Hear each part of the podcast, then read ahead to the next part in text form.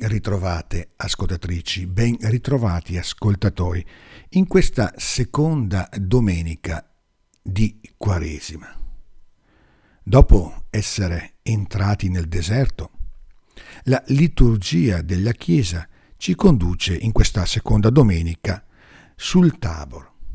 Se nel deserto Gesù ha conosciuto il travaglio della prova, sul Monte Santo manifesta la sua gloria divina sono due eventi strettamente congiunti e che rivelano l'identità e la missione del Maestro.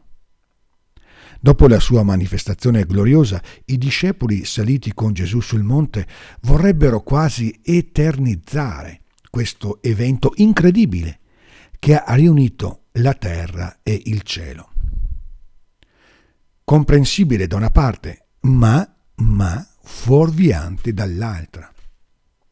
Non si può ancora rendere stabile ciò che nel cammino è solo un annuncio, è solo una profezia. C'è una via da percorrere e che attende Gesù e dietro di lui i discepoli e quindi anche noi. E questa via è la via che porta a Gerusalemme, la via della croce. Per questo c'è bisogno di ascolto come condizione della sequela proviamo a andare con ordine e a piccoli passi. Mentre sono avvolti dallo splendore glorioso di Cristo, i tre discepoli vengono adombrati da una nube e odono una voce che li invita ad ascoltare Gesù, il figlio eletto, l'amato, il profeta atteso e sperato. Chiaramente le parole del Padre si collegano all'evento del battesimo con la differenza che al Giordano egli si rivolgeva al figlio, mentre qui sul Tabor si rivolge proprio ai discepoli, e tra questi ci siamo anche noi. L'invito all'ascolto rimanda a un testo ben preciso, a quello del Deuteronomio, capitolo 18, versetto 15, dove si parla di un profeta suscitato dal Signore, un profeta pari a Mosè, e nel quale si intravede la figura di Gesù. L'ascolto è il primo passo da compiere per capire Gesù, per entrare in relazione con Lui. L'ascolto della parola di Dio apre alla fede. Dalla fede poi scaturisce anche la sequela, la sequela della croce, che porta alla gloria. Ma non solo.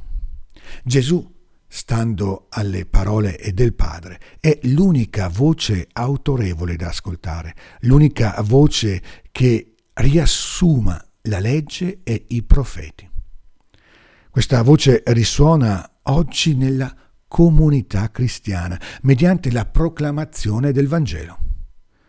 Davanti alla grande manifestazione del Tabor, teofania, Dio che si mostra significa questa parola, possiamo allora chiederci Gesù è il Messia sofferente incamminato verso Gerusalemme per essere ucciso, oppure è il figlio amato e glorioso che porta a compimento in se stesso la rivelazione dell'Antico Testamento? La trasfigurazione che contempliamo oggi evidenzia il rapporto invece inscindibile tra croce e gloria, tra umiliazione e esaltazione. Gesù è allo stesso istante Messia crocifisso e figlio glorioso. Questa consapevolezza Gesù l'ha assunta pienamente, vivendola con un'intensità tale da dare la sua stessa vita.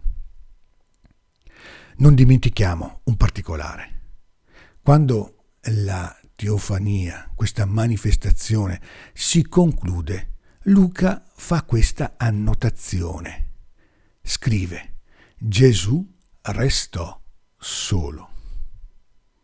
Non c'è più il Gesù glorioso, c'è invece il Gesù terreno, quello che cammina con i suoi discepoli e le sue discepole.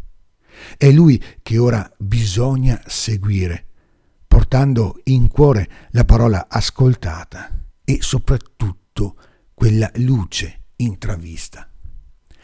Buona domenica e buon cammino quaresimale. Ogni bene nel Signore.